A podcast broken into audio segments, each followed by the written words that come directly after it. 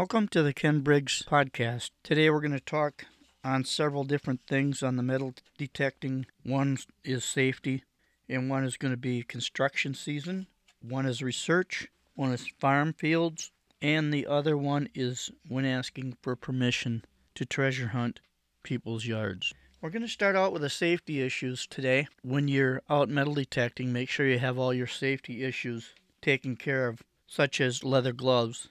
I say leather gloves because of the fact the cloth gloves and the rubber gloves have a tendency to get cut on glass and sharp metal objects when a person is out metal detecting. So leather gloves are going to protect you a lot more. When it's hot out, drink water. Have a bottle of water with you or in your vehicle or whatever the case may be.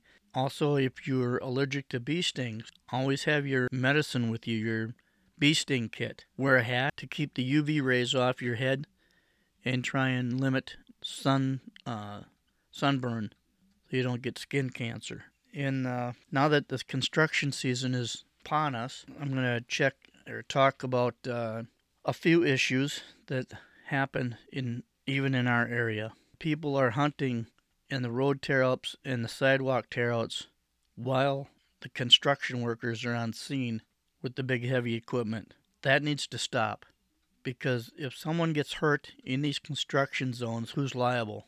It's going to be a problem if someone gets hurt or killed. They're going to shut these streets and sidewalks down for metal detecting permanently. No one will be able to hunt them. So it's best to wait, like I do, until they're done working for the day. When the sh- equipment gets shut down, then have at it. But use common sense. Don't just go up and ask the foreman if you can hunt while they're working. Those drivers don't want to be able to watch out for you. They've got a job to do. They're under a contract to get it done at a certain time, and they're generally in a hurry to get that stuff done. So give them people a break and stay out of the construction zones until the evening hours. Research. This also comes with uh, hunting construction sites and things like that. Do your research ahead of time where you plan to hunt, whether it be old parks, beaches, streets. The fact in Wisconsin there's no water hunting on any state lands, parks, and waterways. You have to be off 100 feet off the 100 year floodplain of all waterways, unless your lot line goes out into the waterway for your own property. That's the only time you can hunt that. So, a lot of these people, the newbies, I should say, they buy a metal detector online because it's cheap and just go out and start digging places where they have no clue what they're doing. That hurts the whole hobby as a whole. They need to do their own research. And that also comes down to social media.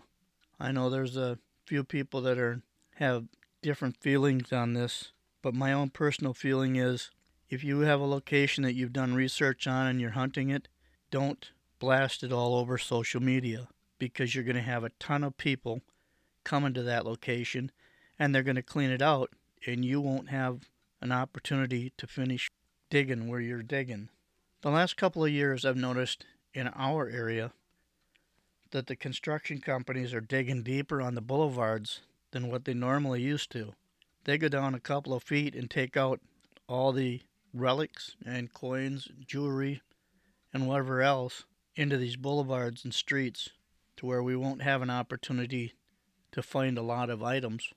I have a feeling that in the next few years, if this continues, there will not, not be any street hunting or boulevard hunting it will be a thing of the past. So check with your local city hall and see if the street that they're working on has been replaced previously. Some of the city streets here in our city have been replaced and they're digging them back up again. If that's the case, then you know that there's a lot of base course that has been brought in and you're not going to find a lot of stuff because it's already been dug up and hauled out. I enjoyed it back in the 60s and 70s when I started hunting. A lot of the stuff, when they dug the streets up, they only took out the blacktop and left the good stuff until we could get in and search it. They piled up the blacktop and then hauled it out, and the dirt was accessible to us. I found a lot of old coins and jewelry and silver back then. Not finding as much now as I did back then. During the fall time, when these construction companies are in a hurry to finish up their contract jobs, a lot of times if the contract job is seven, eight blocks long and they are in one end of the construction zone, generally a person can check with the foreman and be in the opposite end of the street and nowhere's near the construction equipment that's running. So just take a minute and do your research. Farm fields. Right now, the farmers are in a hurry to get their crops in. The best time to hit farm fields, if that's what you do, is the fall or the spring before farm season starts. Years ago, people walked across this country or rode in wagon trains and was on horseback and lost a lot of things. They never had roads per se like we do now. So any fields is a possibility of finding good things. And that comes back down to doing research.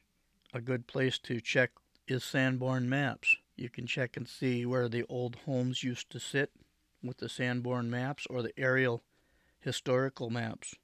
Sanborn maps are free. Historical aerial maps, you have to pay for that program. But they're both good.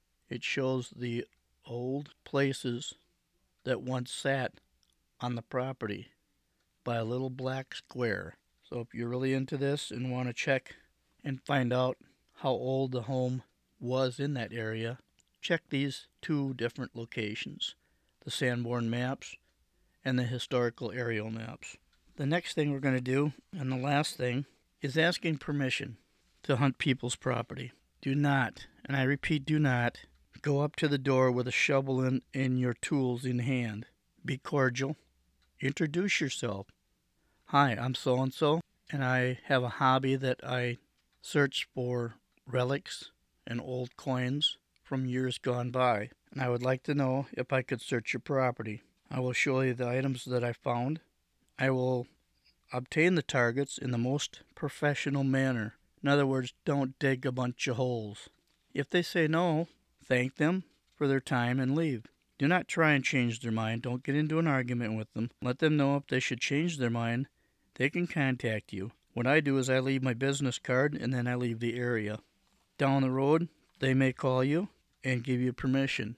Or they might have lost an item in the yard and they just remembered that you came to their door, asked to treasure hunt their yard. They will generally remember that. I've been doing this job, well, it's not a job, it's a hobby, for 54 years. I have wrote one book on it. It's called Treasure Hunting Street and Sidewalk Tearouts, and I'm working on a second book right now. Tips, tricks, and uh, tips and tricks. Uh, can't even talk today. Tips, tricks, and how to locate treasures. That will be coming out hopefully this fall if I can get it all done. But there's a lot of information I've been gathering, a lot of pictures I've been gathering. I have a lot of the pictures and the information I've done for the last 54 years of hunting. But life is busy. I own two businesses. Here where I work is Chippewa Valley Lock and Key and Ground View metal detector sales and rental. My book, Treasure Hunting Street and Sidewalk Tear-Ups, can be gotten on Amazon, KDP Book, or contact my office here in Chippewa Falls at 715 577 0235. If you have any questions at all, my email, kenny at groundviewmetaldetectors.biz. That's B I Z. Or give me a phone call and I'd be glad to talk to you. If I can help in any way of teaching metal detecting to you, just reach out to me. I do a training session generally once a year. This year it looks like we're going to have two because we have so many people that want to go through it. We'll have two training sessions. The training sessions are $50 per person, and we supply the dinner. It's for an all day long training session. In the morning, I go through 50 plus slide presentation for PowerPoint, and then we break for dinner. And then in the afternoon, we go out with your metal detectors. I have targets set up, and you learn what your detector is telling you. I also have two stations that we have set up for proper digging techniques and retrieval of a coin with a coin probe. That's a feat in itself. I've been doing this for 54 years, so I'm pretty well versed in how to do that. And I try and teach people so they don't have to dig a great big crater to get a target.